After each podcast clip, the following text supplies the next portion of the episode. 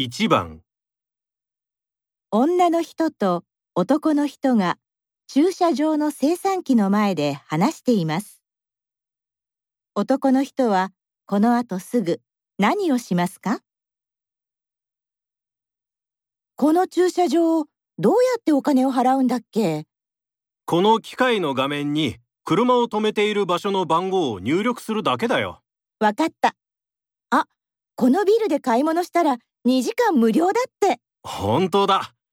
レシートのバーコードをここに当ててください。レシートまだ持ってる？あ、しまった。さっきトイレに行った時、いらないと思って捨ててきちゃった。そうなの？じゃあしょうがないね。今度来る時はレシート取っておくようにするよ。男の人はこの後すぐ何をしますか？